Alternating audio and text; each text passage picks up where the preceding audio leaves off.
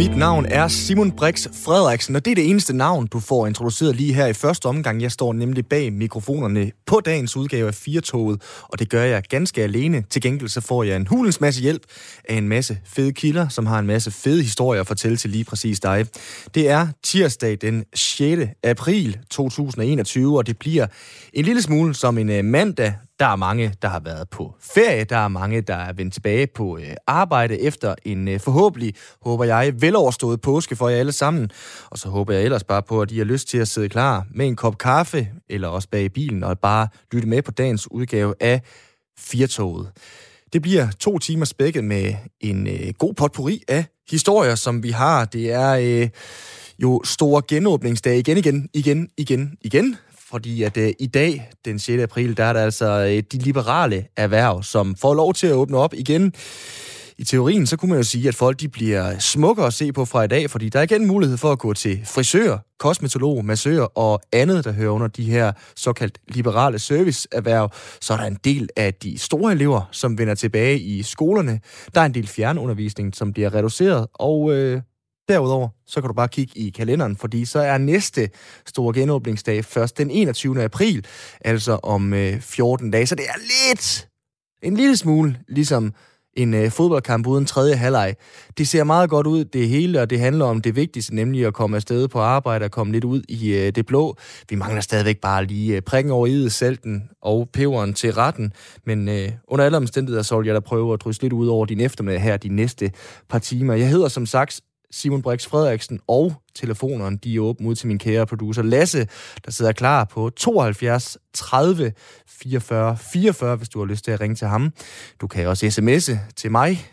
Det gør du på 14 24, altså 14 24, så starter du din øh, sms med at skrive R4 for øh, Radio 4, og så sende din øh, besked. Lidt senere, så kommer jeg til at løfte sløret for, hvad jeg rigtig gerne vil have dig til at byde ind med. Ellers, så er du bare velkommen til at byde ind undervejs, så jeg ikke føler mig så hulens ensom, mens jeg står her bag mikrofonerne og laver eftermiddagsradio til dig.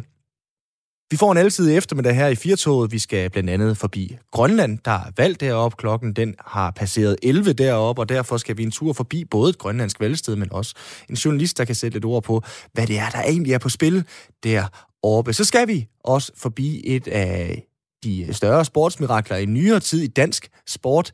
Det er Kasper Askren og generelt de danske cykelrytter, der i øjeblikket simpelthen fra en ende af scorer guld. De øh, vinder etaper, de vinder store løb, de vinder verdensmesterskaber, de vinder Flanderen rundt, som Kasper Eskren gjorde forleden dag. Jeg taler med Rolf Sørensen senere i timen om øh, det her med, hvor meget de forskellige danskere kan anspore hinanden. Altså, hvis du vinder i dag, så har jeg fandme tænkt mig at vinde på torsdag. Derudover så skal vi også forbi Danmarks største gede og en Danmarks rekord i sommerhussalg. Camilla Plum, hun har solgt sit sommerhus i Tisvilde Leje for 25 millioner kroner. Hun har altså gjort sig en ret god handel, men det er der generelt mulighed for at gøre. Vi tager en temperatur på sommerhussalget her i dag i Firtoget. På den måde, så øh, kommer vi godt omkring det hele. Vi starter altså på Grønland, og jeg har faktisk ikke ret meget andet at sige end velkommen indenfor. I dag der er der nemlig valg i Grønland, og til at gøre os klogere på, hvad det handler om, der har vi dig med, Martin Breum, udsendt journalist fra øh, Weekendavisen. Velkommen til. Tak skal du have. Klokken den er lige nu sådan på vej mod 10 minutter over 11 i Grønland, så den store valgdag er sådan først så småt ved at være i gang øh, hos jer. Da grønlænderne i hovedstaden Nuuk stod op i morges og kiggede ud af vinduet, så så de noget, der kan være med til sådan at påvirke valg og ikke har ret meget med politik at gøre. Hvad er det, Martin? Jamen, jeg står stadigvæk og kigger på det ud over fjorden her. Øh, jeg bor i et højhus øh, og kigger ud øh, på sneværet. Det har været rigtig, rigtig dårligt vejr i de seneste dage. Uendelig meget sne og sjask og sjap, og det er sådan lige på, på frysepunktet. Øh, det, de lyser lidt op nu, men når det kan være lidt vigtigt, at byen er så ufremkommelig i de her dage, så er det jo selvfølgelig fordi, at det kan forhindre nogen i at få lyst til at gå op og stemme og det kan få indflydelse på valget, fordi en tredjedel af Grønlands befolkning bor her i hovedstaden i Nuuk, og især er det en højborg for det store oppositionsparti Inuit Ataqatigiit, altså IA også kaldet, som står jo i meningsmålingerne til måske at vinde regeringsmagten, men som kan få lidt vanskeligheder, øh, hvis det her vejr bliver værre. Nu skal jeg sige sandheden til interesse, at det er altså klaret lidt op, siden vi talte sammen sidst, øh, og, og de lover faktisk også lidt bedre vejr hen, hen på dagen. Men altså det her morgenrush, hvor man kunne forestille sig, at alle de ivrige vælgere, de ville futte op og få stemt i en fart, det tror jeg ikke, øh, at IA kan regne med. Dertil hører så, at rigtig mange i Grønland har valgt at brevstemme. Der var faktisk her i Nuuk har der været åben for, at man kunne stemme ned i brusen, øh, og også et andet supermarked i byen. Det er noget, de har indført for ikke at få, øh, hvad skal man sige, corona-crowds øh, ude mm. i den store hal, hvor man ellers skal ud for at stemme. Men Martin, uden jeg skal gøre dig til sådan en decideret grønlandsk øh, Henrik Voldborg eller noget, altså hvor stor indflydelse kan vejret have deroppe i Grønland? Jeg tror, i sandhedens interesse skal jeg holde mig til vejrudsigten. Øh, det kan have stor indflydelse, men det er jo teori. I praksis øh, har vi fået at vide øh, fra vejrudsigten, øh, fra DMI heroppe, at øh, det bliver godt vejr, altså det bliver rimeligt vejr i dag på hele den grønlandske vestkyst, og det vil sige, at der er altså ikke nogen fysiske vanskeligheder ved at nå hen øh, til valgstederne. Der er åbnet valg steder, øh, over 70 steder i Grønland i dag. Jeg synes, vi skal tage hatten af for alle de mennesker i Grønland, der får det her til at fungere. De logistiske vanskeligheder ved at få sådan et valg til at, at fungere. De sneskuter, øh, der har været i gang rundt omkring for at få stemmesedlerne frem osv. Altså, det er en fuldstændig formidabel bedrift, at det overhovedet lader sig gøre. Og så skal vi jo tælle stemmerne i aften. Det kommer til at foregå elektronisk. De bliver indtelefoneret rundt omkring fra alle de her steder til valgkontorerne her altså velcentret her i Nuuk, øh, og så får vi resultatet en gang i løbet af nat. Det er en fantastisk bedrift. Vi øh, letter på hatten for dem, Martin, og så kan jeg lige tease lidt øh, for, at øh, efter dig, så skal vi tale med Nina Vivi Møller Andersen, som er journalist på KNR, som er med fra et øh, valgsted deroppe. Hvis vi sådan lige øh, sammen med dig skal kigge på de store linjer, hvad handler det her valg i Grønland så om? Det handler om rigtig mange forskellige ting. Det har været en lidt diffus valgkamp, men man kan godt zoome ind på nogle temaer, som har været gennemgående. De sociale problemer i Grønland at fylder jo rigtig meget. Altså, politikerne er jo selv øh, en del af samfundet her. Der er jo ikke mere end 56.000 mennesker, det svarer til Haderslev Kommune eller Svendborg eller sådan et sted. Øh, så alle de selvmord, der er i Grønland, de seksuelle overgreb, der er på børn i Grønland, de familier, der bryder sammen, fordi de ikke har penge nok eller har andre problemer, jamen det er jo nogen, som politikerne selv kender. Øh, så det fylder naturligvis i valgkampen. Øh, det har det gjort mere i år end, end tidligere, kan jeg forstå. Der er ikke længere tabu på nogle af de her felter i Grønland, som der måske tidligere har været. Øh, og så er det bare virkelig dybe problemer, som selvfølgelig trænger sig på. Men det har også været vigtigt at tale om uran nede i Sydgrønland, der er en stor mine, som, øh, nu, som selskabet bag gerne vil have i gang. Øh, og det store oppositionsparti her i, i, i Nuuk, altså IA, har sagt fra starten, det ønsker vi ikke skal ske, hvor det store regeringsparti, Siumut, øh, i modsætning til oppositionen siger, ah, lad os nu lige se, øh, om det kan lade sig gøre inden for lovgivningens øh, miljørammer, der har været en, øh, der er en høringsproces i gang, der er skrevet mange miljørapporter. Øh, så her har der også været en skillelinje, der har præget valget. Og så har der jo været selvfølgelig som altid i Grønland diskussioner om, hvilken kurs skal man følge for at nå til uafhængigheden, altså løsrivelsen fra Danmark. Det er sådan nogle af de temaer, men bestemt ikke alle dem, der har været øh, på tapetet. Der er nok at holde styr på. Absolut. Det er himmelhammerende spændende, hvem der vinder, for det er fuldstændig åbent øh, endnu. En meningsmåling her for et par dage siden sagde, at IA måske ville løbe med sejren, men 30 procent af dem, der svarede, havde ikke besluttet sig endnu. Og der er en formandsstrid i gang i det store parti, Siumut, øh, som truer med at, at få mange måske til at blive hjemme, øh, fordi det er forvirrende, hvem man egentlig kommer til at stemme på, hvem kommer til at lede Siumut, hvis de vinder valget. Øh, så der er rigtig meget, der er i luften og ikke er afgjort før det her valg. Så jeg tror, der er der er rigtig, rigtig øh, mange, der sidder øh, spændt og venter på, hvad resultatet bliver, når stemmerne engang er talt op øh, ud på natten mod onsdag.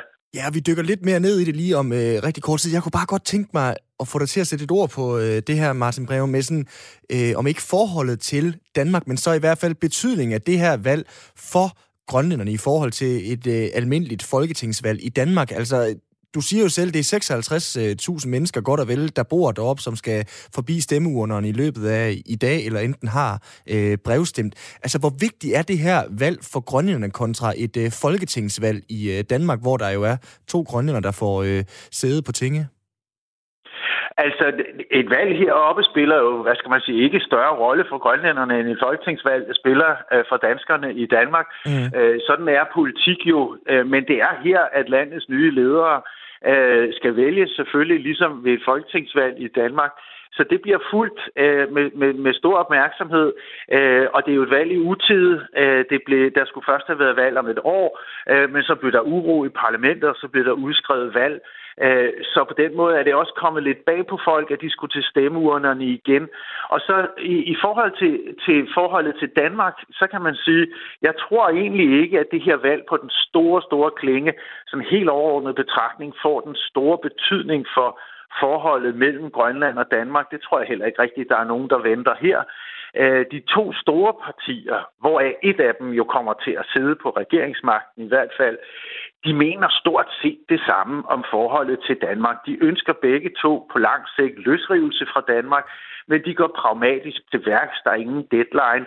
Man kan måske sige, at Siumut, altså det store nuværende regeringsparti, har øh, sådan øh, pustet lidt mere i hornet øh, undervejs i valgkampen. Formanden har lovet en folkeafstemning i 2023 om en grønlandsk forfatning, som er på vej og som øh, skal være færdig til næste år. Og så vil han altså øh, have, at befolkningen sådan skal, som en vejledende folkeafstemning skal stemme om den allerede i 2023. Men det er sådan lidt luftigt løfte, for der er ingen, der rigtig ved, om den der forfatning så også lige bliver færdig til tiden osv. Så, videre. så på den helt store klinge, så tror jeg egentlig ikke, at valget her får kolossal betydning for forholdet mellem Grønland og Danmark.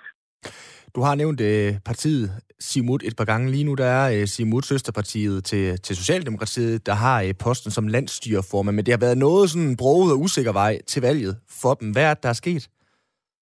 Der skete det i, i november-december, lige omkring månedsskiftet der, at den siddende, på det tidspunkt siddende formand for Siumut, Kim Kielsen, ved et helt øh, forbløffende overvældende øh, landsmøde og et, øh, et kampvalg til formandsposten blev væltet af sine egne. Jeg var selv til stede og husker den bestyrelse, øh, der var i hvert fald i dele af partiet. Det var helt uventet. Men der måtte Kim Kielsen, altså landstyreformanden og partiformanden, øh, sluge et nederlag øh, og gå fra landsmødet og, og ikke længere være formand for sit eget parti. Men han var jo stadigvæk formand for regeringen, altså formand for Naalakkersuisut, som det hedder, det grønlandske landstyre. Og det er han sådan set formelt stadigvæk.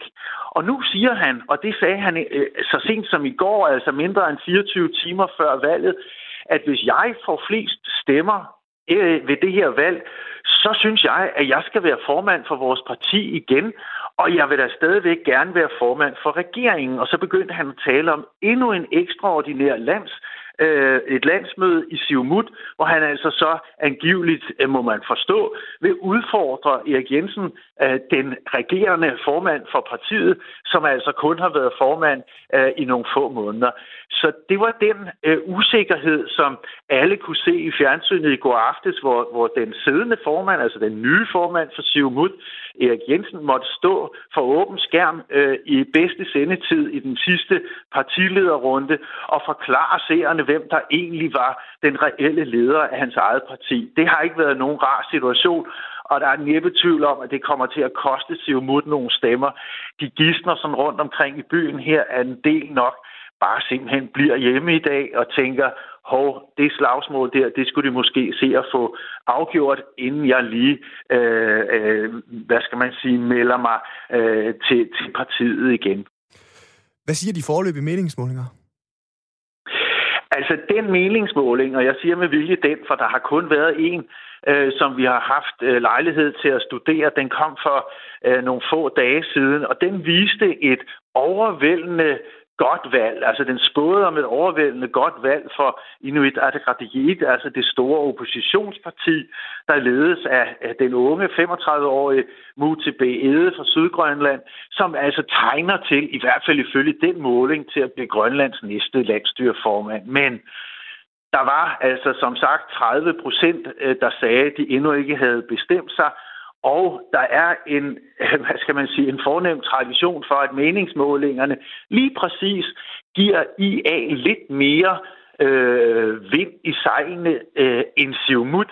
Og så når vi kommer frem til valgresultatet, og vælgerne rent faktisk har sat deres kryds, ja, så har det før vist sig, at Siumut kan rigtig meget i en slutspurt. Jeg ved ikke, hvorfor det er sådan. Det er heller ikke sikkert, det bliver sådan den her gang.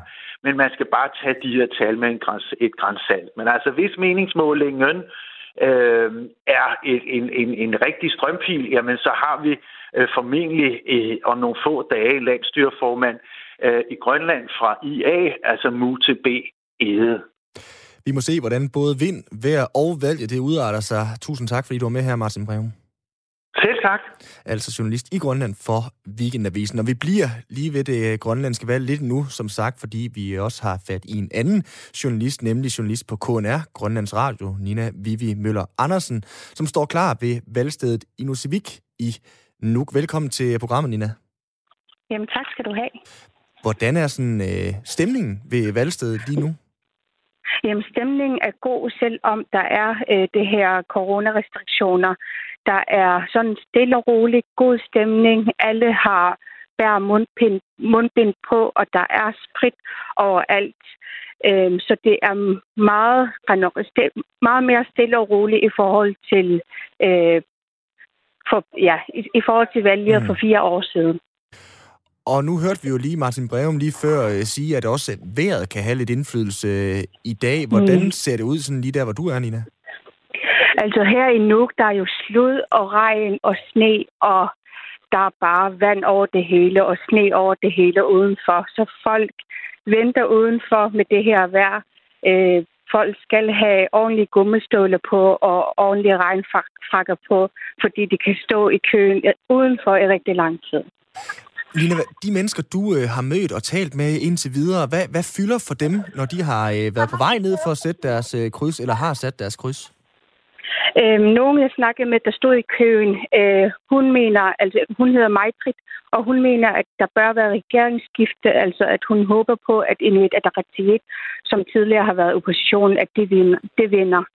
Men der er også en anden mand, jeg har snakket med, han mener, at det altid skifter, altså op til valgkampen, der, har, der lover det alt en hel masse selvstændighed og bedre sundhedsvæsen, bedre skoler og bedre pædagoger, flere pædagoger til øh, børnehaverne og større løn til pædagogerne.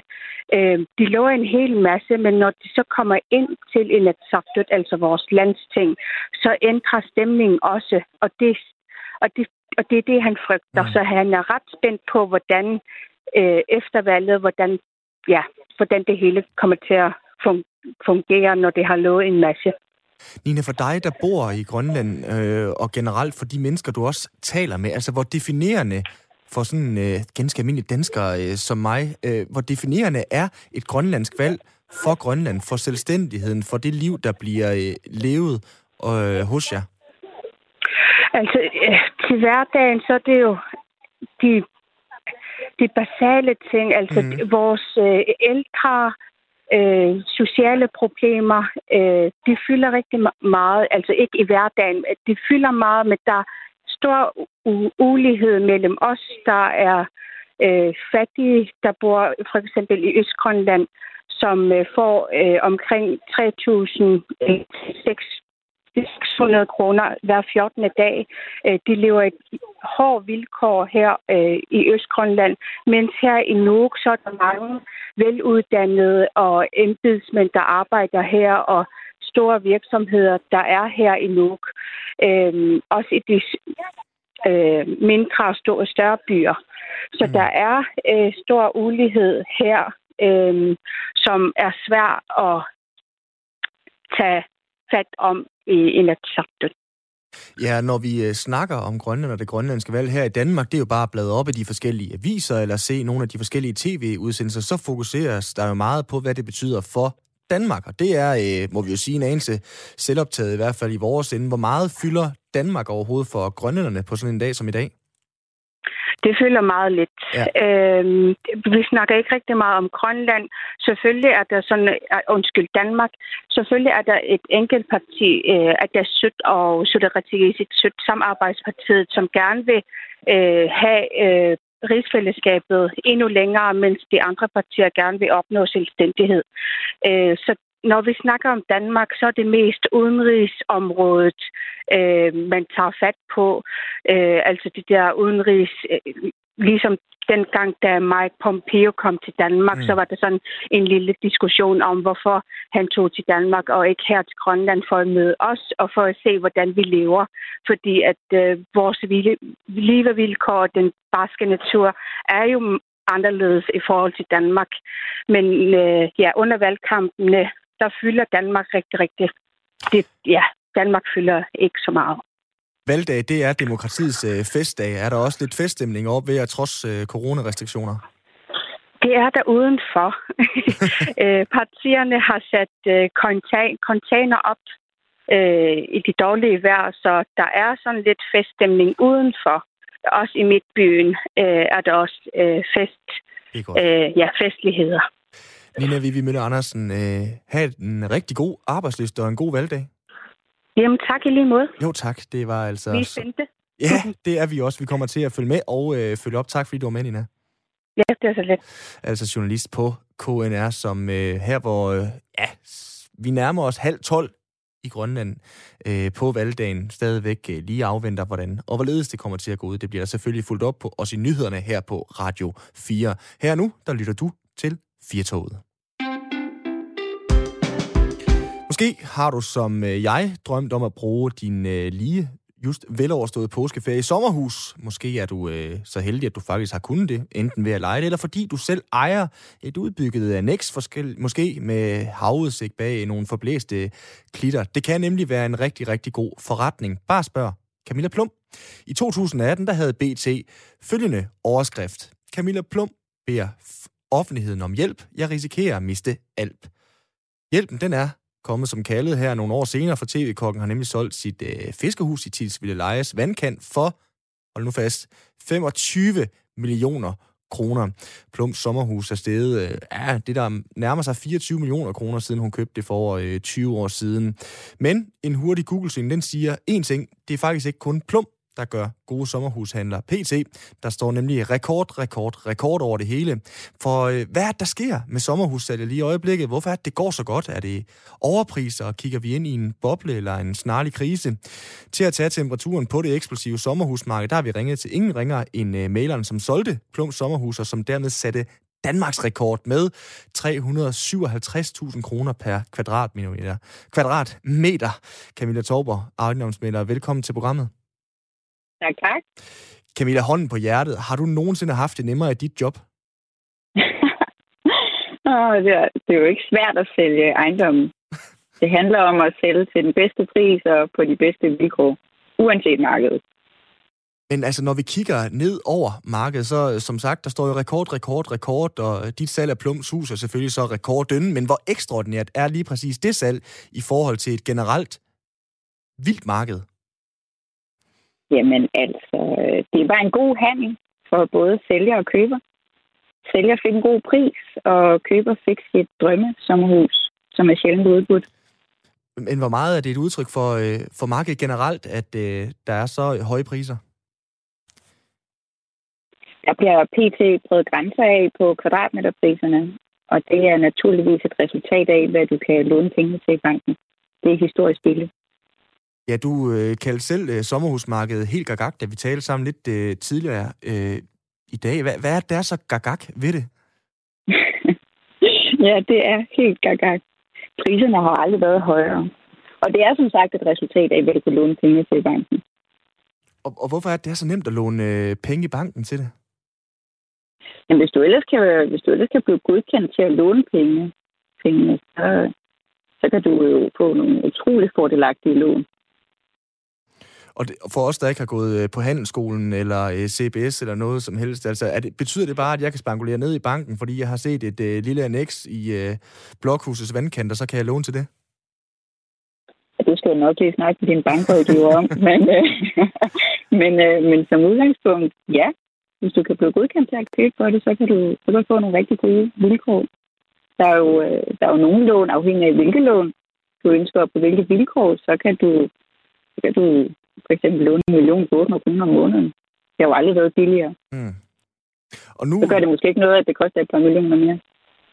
Nej, nu er du, kan man jo sige, du er jo øh, ekspert, inden du har fingeren nede i øh, mulden. Øh, du øh, kigger på det helt generelt. Lige nu, der står du i Tisvilde. Er der bare buende masser af solgskilte, eller mangler der rent faktisk ting til salg, eller, eller hvordan er udsigten lige der, hvor du står? Den er god. det kommer nok an på, hvem du spørger. Det ville jo også være kedeligt, hvis vi alle sammen ville bo ens og på samme måde og det samme sted. Men den er god. Og hvorfor er den er så god? Men altså, man bliver jo glad i låget af at kigge på vand. Nu har jeg godt nok lige sat mig ind i bilen, for det bliver så en halv pelikan i dag. Men øh, man bliver jo glad i låget af at kigge på vandet. Men, men, men hvor nemt er det at komme ind på, øh, på sommerhusmarkedet PT, uagtet om man står, som jeg, jeg drømmer måske om Vesterhavet, eller man står øh, og hælder ved til Vadehavet, eller til Nordsjælland, hvor du er. Hvor nemt er det at komme ind på det her marked? Det er svært at starte på. Det er jo meget individuelt. Det kommer jo an på området. Hvad skal drømmesommerhuset kunne? Hvad må det koste? Og hvad har man økonomi til? Man vil gerne lige have afstemt nogle forventninger. Det er jo et meget, det er, det er meget god begyndelse at gå ned i banken og tale med sin bankrådgiver om, hvad det er, man kan, hvad man kan få lov at låne til. Og så kan man jo prøve at afstemme forventningerne, hvor, hvor man drømmer om at have sommerhus henne. Ikke? Og så øh, man øh, kunne tænke sig det ene eller det andet sted, så gå i gang med at kigge efter det, allierer sig med en masse forskellige mailere. Mm. Der er jo heller ikke ret meget til salg i øjeblikket. Der er ikke ret meget at vælge imellem. Hvis man går øh, de tanker, så kan de jo bare ringe. så øh, blev den også lige givet videre her i, øh, i Firtoget, Camilla. Men, men hvor lidt er der reelt til salg? Altså, er, du øh, fortalte mig, at du lever jo meget af det her, øh, som man kalder skuffesager. Altså, er det, er det simpelthen fordi, at øh, der ikke er noget til salg? Folk, de vil bare øh, have fat i et øh, sommerhus, kost hvad det koste vil? Det er for nogen, der gerne vil. Mm. Men det er, så sagt, meget individuelt fra, fra person til person, hvad det er, man søger, og hvilket prisleje det er i, hvilket område det er i, og hvad skal det kunne, og så videre. Altså, men, men altså, det, ja, det er meget forskelligt. Det er svært at svare på. Vi ser jo også, at boligsalget sådan generelt, især i de store byer, det også øh, vokser relativt eksplosivt. Så det er ikke sådan kun sommerhusmarkedet, som slår rekorder lige i øjeblikket. Altså, hvilke forskelle og ligheder er der i, i mekanismerne på de to markeder? Er det, er det også det her, som du har været inde på med, øh, det er så nemt at låne penge i banken? Det er du ret i. Der bliver, som sagt, prøvet grænser på kvadratmeterpriserne, og det er i alle landets byer og områder. Vi ser øh, aktuelt en stigende tendens til, at folk de gerne vil have, vil have hus og have, eller en anden konstellation med en tjekket lejlighed i byen og et sommerhus med Morten Kork-feeling eller mm. havudsigt. Hvad er den bedste investering? Det det er meget svært at svare på. Det kommer jo, det kommer jo an på pris og vilkår og tidsperspektiv i det. Men det er fordi, jeg tænker jo også på det her med, altså hvor meget der er tale om sådan en vedvarende tendens lige nu med, at sommerhusmarkedet, det, det vokser, øh, kontra en eller anden boble, som der sikkert er også nogen, der går og frygter, lige pludselig kan springe, og så står vi med, med håret i postkassen. Ja, det har jo altid været gamet. Mm. Ingen kan spore markedet. Så længe renten forbliver lav, så forventer jeg, at priserne forbliver høje. Og stiger renten, så falder priserne. De her rekordsalg og de her rekorder, vi ser, bliver slået på sommerhusmarkedet lige nu, Camilla Torber. Hvad har coronaen haft af effekt på det? I begyndelsen af corona, der var der vel ikke ret mange af os, der havde regnet med denne her prisudvikling. Mm. Men øh, man, man må sige, at det har muligvis øh, sat tanker i gang hos folk. Kombineret med, at, øh, at renten er faldet og faldet. Og så, så holder vi jo også renten kunstigt nede i øjeblikket. Mm. Så, øh, så det, øh, det er jo nok en, en kombination af det hele. Jeg går ikke ud fra, at der bliver udsolgt af sommerhus forløbig, men øh, der er vel nok at se til for øh, en ejendomsmælder som dig lige i øjeblikket, Camilla? Ja, pt. der styrter jeg rundt som sådan en lille skålenskid, og alt foregår et minut i fast. Så øh, jeg vil sige, jeg har rigeligt at lave i øjeblikket. Så siger jeg tak for, at du i hvert fald lige gad at parkere bilen op i uh, Tisvilde Leje og lige tage dig tid til at snakke med os. Tak fordi du var med her, Camilla Torber. Tak for det. God dag. I lige måde. Altså ejendomsmælder Camilla Torber, vi talte med her, som blandt andet har solgt Camilla Plums sommerhus til en pris på de her famøse og rekordhøje 25 millioner. Så skal vi fra vandkanten og ud i øh, vandet. Dog ikke havet, men øh, ud i øh, de danske ferskvandssøer. Der er nemlig øh, stort nyt på mere end en måde i de danske fiskerkredse, fordi Danmarks største gede er død. I Radio 4 morgen i morges, der tog mine gode kollegaer Kasper Harbo og Jakob Grosen fat på den historie og talte med manden, der for et par år siden fangede geden. Det lød sådan her. Æret være dens minde. Sådan slutter en artikel på fiskemediet Fiskerfri om en ganske særlig fisk, der i weekenden blev fundet livløs og lige bleg på en øh, strandbred ved en nordsjællandsk sø. Det var Danmarks største gede. Og øh, hvis vi lige holder fast her, så geden den havde en kampvægt på øh, 22 kilo. Den var 130 cm lang. Og øh, i 2017 fangede en lystfisker den her gede i den nordsjællandske sø og så blev den anerkendt af det danske rekordudvalg som den største stangfangede gede nogensinde i Danmark. Og der var den jo ikke bleg. Altså der havde den jo virkelig en meget, meget flot, øh, chancerende, grønlige øh, farver, som sådan en skal på buen, mm. øh, fanget der. Øh, og ja, så røg den så åbenbart ud igen. Ja, øh, det er sidenhen blevet en, øh, en gede af nærmest mytologisk status, som danske lystfiskere i årvis har drømt om at fange, men som altså kun er blevet fanget en enkelt gang, og det var den gang, det blev til. Det er dig, Per Kraup. Godmorgen. Godmorgen til jer. Altså ikke geden, men manden, Nej, der har fanget den. du er manden, der har fanget den. Lystfisker, og ja. øh, altså den eneste, der har formået at fange den her enorme gede.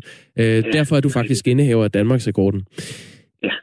Da vi ringede til dig i går, så var det os, øh, vores journalist her på Radio 4, der overbragte dig nyheden om, at din rekordgedes øh, liv havde fået en ende. Hvordan reagerede ja. du, da du fik det at vide? Ja, jamen, med, med den ene hånd var det jo glædeligt, og med den anden hånd var det sørgeligt. Og, og glædeligt i og med, at øh, jeg satte den jo ud for altså, tre et halvt års tid siden, i, øh, i det håb om, at den ville overleve, men jeg var ikke sikker på, at den, den kunne gøre det. Øh, og det har jo så vist, at den har klaret sig tre et halvt år. Og det er jo fantastisk. Øh, og selvfølgelig er det sørgeligt, at den er død nu, fordi så er der ikke flere, der har mulighed for at fange den.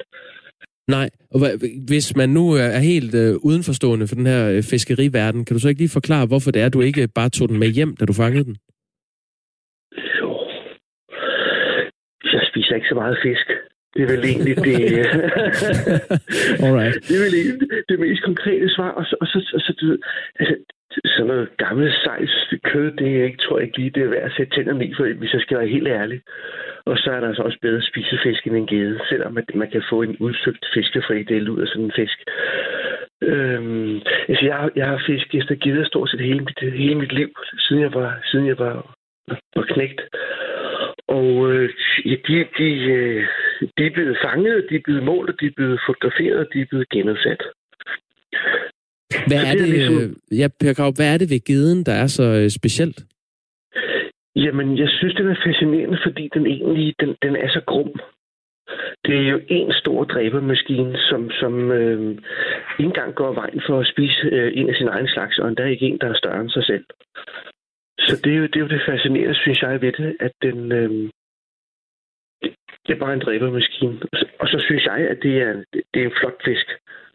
Ja, Jamen, øh, det, det tror jeg faktisk, at mange er enige øh, med dig i. Og det er man også inde i, øh, i Danmarks Sportsfiskerforbund, hvor vi har talt ja. med fiskebiolog Kåre Manike, og spurgt ham om, hvor, hvor særligt et eksemplar af geden lige præcis den her fisk var.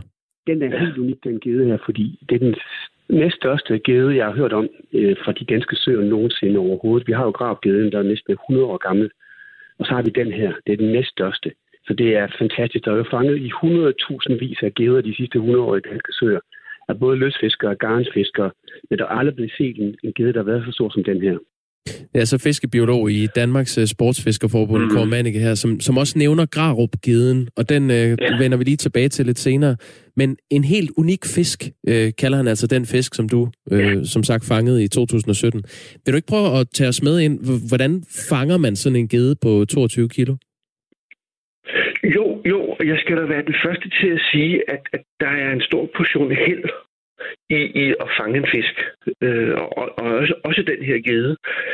Øh, jamen, jeg havde fået mig en helt ny stang i fødselsdagsgave, og jeg havde fået serviceret et rigtig, rigtig gammelt hjul, som jeg købte, tror jeg var 16-17 år.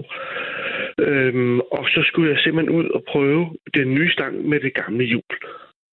Og øh, det var med, med, med, med, med, med, med nogle wobbler og nogle jerkbaiter og nogle store spinner, der både kunne gå i overfladen og imellem, kan man sige, imellem vandsøjlen og ned langs bunden. Og jeg står simpelthen bare og prøver forskellige steder rundt omkring søen og fiske i overflader i midten af bunden og, og lære stangen og hjulet at kende. Og øhm, ja, så var der hug for at sige det. Jeg vil ikke sige banalt, men, men, men, sådan, sådan skete det faktisk. Øhm, og det er det der med egentlig, med så meget andet, som du laver på, at koncentrere dig om det, du gør. Mm. Og, og, og sådan noget, når man står og fisker, jamen så kan, om det er en spinne, eller et blink, eller en flue, så kan de, kan man sige, de kan bevæge sig forskelligt i vandet, forskellige steder i hele vandsøjlen. Og hvis man prøver at koncentrere sig lidt, lidt om det, så kan man få det til at gå mere eller mindre lokkende ud af vandet. Og så skal du være heldig at præsentere det, så fisken kan se det. I det her tilfælde, så var det den her, den her kæmpe gede, som, som lige fik øje på min jerkbait. Hvis man øh, sidder med internettet hos sig, så kan man lige skrive Per Krarup Gede. Altså gede med to D'er. Så ja. får man et billede frem af både dig, og i øvrigt også et historisk billede, som vi kommer tilbage til om lidt. Per Krav, øh, har de forskellige personligheder, geder, eller er de bare maskiner? Nogle er dødvægt. Altså, du, du, du kan mærke, at det kommer på, og så kan du trække den ind. Altså, man siger, det, typiske er, at, at de, øh, at de spræller skråstrej kæmper når, når de lige skal tages op af vandet, og det kan jeg da godt forstå. Øhm, men ja, selvfølgelig er der forskel på dem. Øh, den her, den var, den var, den var tung. Øh, og den, den, den, den, den øh, føles, kan man sige, som en, en, en ordentlig mundfuld, jeg aldrig nogensinde havde prøvet før. Og så tager den her, øh, eller så tager de, de store tungfisk, tager sådan nogle, det man kalder nogle udløb, som, som egentlig bare er, ja, en ordentlig tung omgang muskelværk, der bare løber den anden vej. Og vi taler jo altså om den her øh, Danmarks største gede i datid, fordi den er død. Og øh, ja, vi skal lige ja. høre fra øh, før omtalte fiskebiolog i Danmarks øh, sportsfisker øh, forbund, Kåre Mannike. Vi har nemlig spurgt ham, hvordan det kan være, at den her kæmpe gede, den endte med at dø. Prøv at høre, hvad han sagde. Jeg tror, den er død lykkelig, fordi øh, det er lige nu her omkring, hvor gederne de begynder at gyde. Og det er faktisk en ret, en ret hård ydelse, en ret hård ting for en fisk, fordi man slår sig med andre hænder, og hunderne producerer masser af æg. Det er også en, en, noget, som koster rigtig meget. Så den er sandsynligvis død på grund af belastningen. Men omvendt, når man skal dø, så skal man selvfølgelig dø på et tidspunkt, når man er rigtig gammel, og den her fisk er op imod ja, mellem 15 og 20 år gammel, og den har gydt cirka 13, 14, 15 gange. Så det er, det er egentlig virkelig en meget naturlig og smuk død for sådan en kæmpe fisk. Den er nok død lykkelig. Det kan vi jo øh, tage med os videre. Øh, men nu kan vi vende tilbage til den her Grarup-gede fra 1929. Det er jo den uofficielle Danmarks rekord, hvor du har den officielle, Per Grarup. Øh, de har jo altid været sådan øh, øh, nærmest mytologiske væsener, når, når de blev rigtig store. Øh, minder mest af alt måske om en eller anden form for en fiskeudgave af en krokodille eller sådan noget. Og øh, historien om Grarup-geden, den er fra 1929, og øh, den handler om, at bygmester Damkær fangede en gede i Graup Sø nær Haderslev på efter sine 26,5 kilo. Og historien fortæller så, at han blev så bange øh, af synet af den her store øh, gede, at han hentede sit jagtgevær og skød den, fordi han ikke turde tage den med op på land. Og det er også derfor, at den ikke bliver anerkendt som en, en officiel Danmarks rekord. Øhm, vil du ikke her til sidst, Per Grav, hvis man drømmer om at fange sådan en monstergede, hvad er så øh, den bedste tilgang til det? Du, du skal have noget i vandet. Du skal koncentrere dig om det, du smider ud i vandet, hvordan det fisker. Og så, og så skal du ud og fiske og så skal du ud og fiske. Det lyder som et relativt godt råd at komme afsted ud rent faktisk og fiske efter de her øh, geder. Legenden om geden ved Gravsø. Det lyder som en fed film, jeg godt gad at se med sådan en klipper på 26,5 øh, øh kilo. Det var som sagt øh, Radio 4 Morgen, vores gode kollegaer der, Kasper Harbo og Jakob Grosen, der havde taget fat i den her historie om Danmarks største gede, som altså nu er død. Og opfordringen fra Kasper Harbo var jo at blandt andet at gå ind og google Per Kraup og Gede, altså g e d e så får du altså den her monster store sag og et billede af den. Det er en øh, ordentlig klipper, som, øh, ja, hvis man får billedet, så øh, står den ved siden af en øh, bitte purk, som øh, Per Krav har taget med ud. Øh, ganske almindelig barnebarn, vil jeg gætte på, det er, som øh, er, øh, er et halvt hoved mindre end øh, den her øh, døde gede. Så det er altså en ordentlig øh, klipper, jeg kommer til at tænke på Fugtsvansen, den øh, gamle film af Nils Arden Oplev, og øh, frygten, som Tommy Kenter har for den her gede der i. Ja, det kan jo være sådan en lille monsterfilm, den danske udgave af Jaws, som vi øh, kan kigge ind i med øh, den her øh, gede. Det var altså som sagt vores øh, gode kollega på Radio 4 Morgen, der havde kigget på det. Så skal vi øh, en øh, god smut tilbage i tiden. Vi skal 50 år tilbage i tiden, fordi for 50 år siden, et halvt århundrede siden, der blev Femø-lejren til. Verdens første kvindelejr, som forsøgte at skabe en helt anderledes verden. En uden mænd, nemlig. Men hvad skete der, da metaltrætheden ramte i 80'erne, øh, og hvad er lejren egentlig for en størrelse i dag? Den historie, den fortæller bogen Femø, der er en del af 100 Danmarks historieserien på Aarhus Universitets forlag. Og med har vi nu forfatter til bogen Femø og postdoc på Roskilde Universitet, Anne Breder. Velkommen til, Anne. Tak skal du have. Tak fordi du gad at øh, være med. For sådan en øh, fyr som øh, mig, som sidder lige nu her og tænker på Femø, hmm, var det ikke bare noget med bare bryster? Hvad siger du så? Jamen, så siger jeg, øh, ja, så siger jeg måske sådan, øh, min umiddelbare reaktion er sådan øh, to ting. Øh, og på en måde, så bliver jeg øh, både en lille smule irriteret og en mm. lille smule øh, glad, kan man sige, fordi øh, øh, den glade del består ligesom i, at du understreger jo rigtig godt, med, med lige præcis den, øh, den idé og den, øh, den fordom, kan man sige, mm. øh, at det er en meget, meget, det her Femø kvindelejr er en meget stærk fortælling i dansk historiekultur. Det er noget, alle kender til. Øh, det er derfor, man kan sige, man kan sige Femølejren, så giver det nogle bestemte associationer på, på nethinden hos folk. Mm. Og det er altså for eksempel typisk den her med, med, med bare bryster, netop at de øh, lavede den her ølej kun, øh, kun for kvinder. Øhm, og så kan man sige, så er det jo også en af de øhm, øh, fordomme, som, som også rigtig tit ligesom bliver brugt til, at, altså, som også er blevet måske sådan misforstået i eftertiden, mm. og, og sådan, fordi det bliver brugt lidt til at øh, gøre nar med rødstrømpernes projekt. Men hvis vi lige holder fast i, hvad det egentlig var, fordi det er rigtigt, de var, altså, de var meget nøgne, eller, eller halvnøgne mm. på, øh, på, øh, på lejren. Og en af grundene til, at, vi, øh, at det billede ligesom også har sat sig meget fast som en stærk fortælling, det er fordi, øh, at øh, især formiddagsbladene der i 71, da de blev lavet den første lejr, øh, bragte masser af billeder øh, af, af de her halvnøgne kvinder, der, der for eksempel badede nøgne og sådan. Men det, som, øh, det, som øh, kvinderne ville, altså det var en rødstrømpelejr, ikke? så rødstrømpebevægelsen, der havde fundet på øh, at lave den her kvindelejr. Og det, som rødstrømperne ville, øh, deres øh, ønske var jo, at kvinder skulle være selvstændige i eget liv. Altså, de skulle ikke være et sidestykke til mænd, øh, enten som smukke skønhedsobjekter eller som husmøder senere i deres liv. Øh, de skulle simpelthen være meget mere øh, autonome, og de skulle lære at værdsætte sig selv. Så det er faktisk det at gå nøgen rundt, det var et led i den proces. Så i stedet for, at øh, man skulle ligesom se på kvindekroppen, sin egen kvindekrop og andre kvindes kroppe gennem kvinders blik, mm. i stedet for gennem skønhedsindustrien og gennem øh, det sådan objektificerede blik fra mænd. Øh, så, så det her med at være nøgne var en del af den feministiske praksis, der var på lejren. Og hvis vi nu, kan man sige, at det er jo meget heldigt, at, øh, at du så som forfatter og, og altså postdokkerne har lavet en, en bog, så jeg også kan læse og blive lidt klogere på, at det er altså andet end bare, øh, bare bryster. Hvis vi lige spoler tilbage til det, der skete der i 1971, hvad var ligesom udløberen for det? Du har været lidt inde på det. Ja, altså Rødstrømpebevægelsen havde lavet deres første aktioner i året før, i 1970. Øh, så meget opsigtsvækkende og sådan provokerende øh, aktioner i, i det offentlige rum og fået ret meget opmærksomhed også fra pressen. Øh, fordi øh, altså der, det hele sådan 68'ernes oprør var jo i gang, så man ventede nærmest på den her sådan kultur, øh, kulturrevolution også for kvinderne. Øhm, men så, så rødstrømperne havde været i gang i et års tid, men, men blev også sådan, var stadig sådan en relativt lille øh, flok, øh, og havde også fået sådan et meget radikalt image i pressen, netop fordi de jo lavede de her sådan, øh, aktioner, som fik, fik stor opmærksomhed øh, i, i pressen.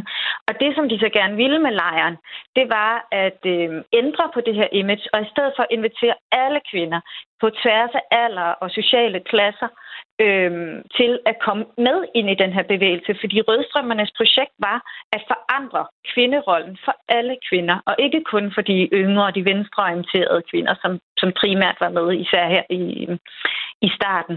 Så, så det med, det med, med lejren, det var simpelthen øh, at prøve at skabe en kvindeverden, for at se, hvad ville det gøre ved kvindekønnet, hvis kun kvinder levede sammen. Mm. Øhm, så, så, det var, så det var meget afprøvende, meget sådan eksperimenterende i forhold til, hvad sker der inden for et kvindefællesskab og for den enkelte kvinde, kun at være en del af, et, af en kvindeverden øhm, på sådan en ø og i hvordan, 70'erne. Og hvordan gik det så?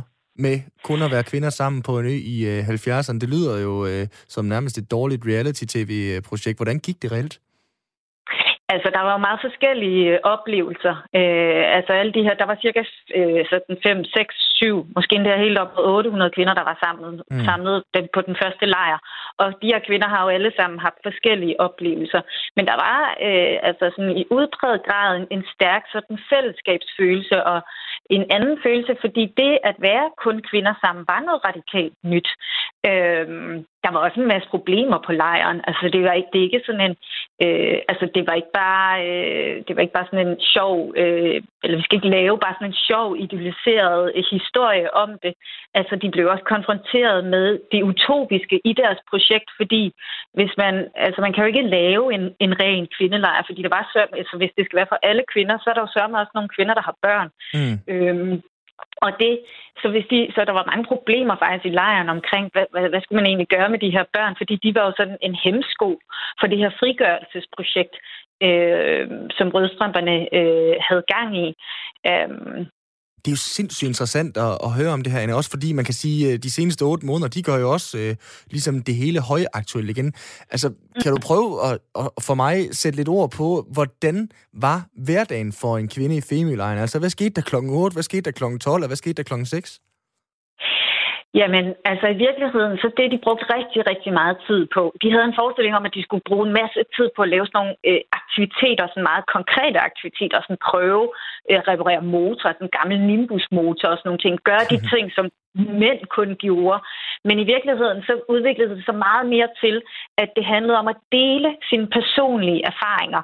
Og sådan arbejde i det, altså det rødstrømbevægelsen gjorde, det var, at de arbejdede i de her øh, basisgrupper, hvor de tog udgangspunkt i kvinders liv og talte om den undertrykkelse og det kvindeliv, som de personligt oplevede og, og, og levede øh, og de problemer, det medførte. Og så, og så øh, var pointen, at man ligesom blev politisk bevidstgjort om, at det var ikke personlige problemer, det der blev oplevet som øh, personlige problemer. Det var politiske problemer, fordi det var simpelthen et kvindevilkår for alle kvinder.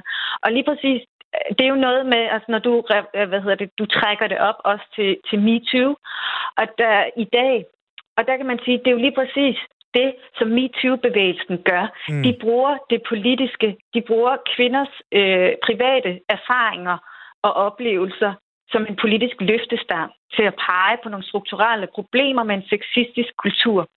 Så, så i virkeligheden, så kan man sige, at det her, altså så den metode, MeToo-bevægelsen, også gør brug af, det er den samme, eller der er nogle paralleller til det med at mm. privatisere det, det eller hvad hedder det, gør det, det um, private politisk, øh, og ligesom tage en politisk kamp omkring noget, der opleves som privat og personlige problemer for den enkelte kvinde. Og det, det her det er selvfølgelig et spørgsmål, sådan lidt i overført øh, betydning, Anne, men, men har, øh, hvad kan man sige, uh, MeToo-bevægelsen og, og, og kvindefrigørelsen anno 2020-2021 lært noget af, af Femølejren, sådan indirekte, tænker du? Mm, altså det... Øh, Jamen, altså, hvor langt er vi kommet, kan... tænker jeg jo. Altså, det, det, er jo det, det er jo stadigvæk højaktuelt, at vi diskuterer kvindefrigørelse, også i dag. Så det er jo sådan lidt det her med, altså, hvor langt kan jeg som mand så spørge, hvor langt er vi kommet? Altså, man kan i hvert fald sige, at der er jo nogle af de samme problemer, faktisk, som, som man kan sige, hverken rødstrømpebevægelsen øh, som rødstrømbevægelsen ikke fik løst, og som jo stadig ikke er løst i dag, og som jo faktisk er blevet aktualiseret her under corona, at det er jo stadig kvinder, der står for, for hovedparten af det huslige arbejde. Og det er så blevet sådan forstærket yderligere her, hvor vi alle sammen blev hjemsendt og fået blandet det, det, vores private arbejde og, øh, og vores husholdning øh, sammen. Øh, så der er jo nogle problemer, der ikke er blevet, øh, der, der faktisk er de samme. Men, men altså, jeg tror, vi skal men en af de store forskelle, det er jo, at, at de kvinder, som er kommet efter rødstrømperne, altså jeg er selv født i 82, mm. øh, os, der, øh, os, der kommer efter dem, vi lever et meget mere, vi har mulighed for at leve et meget mere selvstændigt kvindeliv, end, øh, end, øh, end før rødstrømperne skabte deres øh, kvinderevolution. Um, fordi at før, før rødstrømperne gjorde det, så var øh, kvinde, altså så handlede, så, så selvom at kvinder for eksempel i højere grad tog en uddannelse, så så snart de, øh, øh, så, så var målet ligesom at blive gift og stifte en familie, mm. og så støtte op om, om mandens karriere. Øhm, så så, så øh, jeg vil sige, at, at øh, kvinder, øh, der, kommer, der er kommet efter rødstrømperne, øh, har mulighed for at leve et, et mere autonomt og selvstændigt kvindeliv, end, øh, end man havde før. Øhm, og på den måde kan man jo også sige, at det skabte jo også, altså kvindebevægelsen skabte jo sådan set også forandringer for mandekønnet, mm. både i 70'erne og efterfølgende, ikke? Øh, altså fordi det med, altså farrollen kom jo også, øh, altså kom jo også på banen, både sådan i, i 70'erne, men, men i endnu højere grad senere hen, ikke? Mm. Så når vi ser øh, flere mænd, der øh, vælger at tage øh, barsel for eksempel, så kan vi trække en linje tilbage til Femølejren og så videre, rødstrømmebevægelsen, eller hvad tænker du? Øh, ja, det, det synes jeg egentlig godt, man kan mm. sige, at, at kvindebevægelsen i 70'erne øh, og, altså, jo ikke kun handlede om kvinder, men, men altså skabte nye forestillinger om, hvordan man, øh, hvordan man både mænd og kvinder egentlig kunne leve liv. Mm. Øh, ja. Hvordan ser, øh, hvordan ser det ud i dag? Hvad er øh, Femølejren den dag i dag? Jamen, altså Femølejren... Mm, hvis jeg, lige må, hvis jeg lige må gøre nogle ophold ind imellem 70'erne og, og i dag, fordi det er trods alt 50 år netop, som du siger. Du har kun tre altså, minutter, det, det, er, det er svært ja, med, med 50 år, men du får med chancen. 50 år. Jeg skal nok lade være med at tage et år gangen, så. Man kan sige, at det, der sker i 80'erne, det er, at der klinger rødfrontebevægelsen ud. Mm. Og så befinder Femølejren sig faktisk i et vakuum, fordi der er faktisk kvinder, især lesbiske kvinder, som er en del af, af, øhm, af lejren i, i 70'erne, som ønskede at holde fast i den her lejr, fordi noget af det, kvindebevægelsen gjorde i 70'erne, var, at den samlede og synliggjorde lesbiske kvinder på en, grad, på en måde, som de slet ikke de levede et meget mere usynligt liv i offentligheden. Så derfor så var det nok endnu mere vigtigt for lesbiske kvinder at holde fast i sådan et sted som kvindelejr op gennem 80'erne. Øh, og det er faktisk det, dem, der sikrer, at lejren ikke dør ud mm. i 80'erne sammen med rødstrømpebevægelsen. Så den udvikler sig så til at være et lesbisk fristed her i 80'erne og 90'erne. Og det er den også stadigvæk i dag, et lesbisk øh, samlingssted, men også et samlingssted for feminister, fordi det her med, lige præcis det, som du også indledte med, altså vi taler om det her med, det, det er en stærk fortælling om de bare bryster. Øh, så det er en stærk feministisk, øh, det er et feministisk højdepunkt, og det kender rigtig mange til, selvfølgelig især feminister i dag, så på den måde så er Femø Kvindelejr ligesom også blevet sådan et historisk sted, der mm. tiltrækker feminister i alle aldre, og mange unge feminister, som kommer på lejren i dag. Så laver de nogle lidt flere, mere sådan aktive ting. De går ikke lige så meget kun i basisgrupper og taler, mm. øh, men laver alle mulige workshops, som både kan være feministiske, men også kan være mere sådan kreative, eller handle om sport, eller, eller sådan. Så det handler om meget mere end øh, bare bryster, så fik vi i hvert fald godt og grundigt punkteret den, Anne Brede. Tusind tak, fordi du øh, var med her. Selv tak.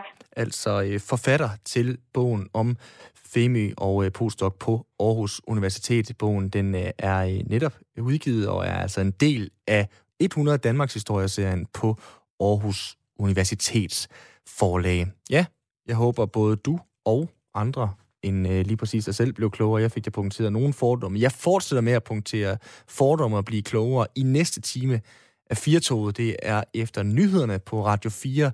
Den får du 5 minutter af, når klokken den bliver 16. Derefter så er Firtoget tilbage, hvor vi blandt andet skal forbi et øh, baglæns maraton. Vi skal forbi en øh, endnu en dansk klassiker sejr, hvor vi taler med en af dem, der tidligere har vundet, nemlig Rolf Sørensen. Det og meget andet altså, når vi er tilbage. Mit navn, det er Simon Brix Frederiksen. Det er mig, der orkestrerer Firtoget i dag. Ude i regien, der har jeg Lasse Toft, som tager imod din opkald på 72 30 44 44.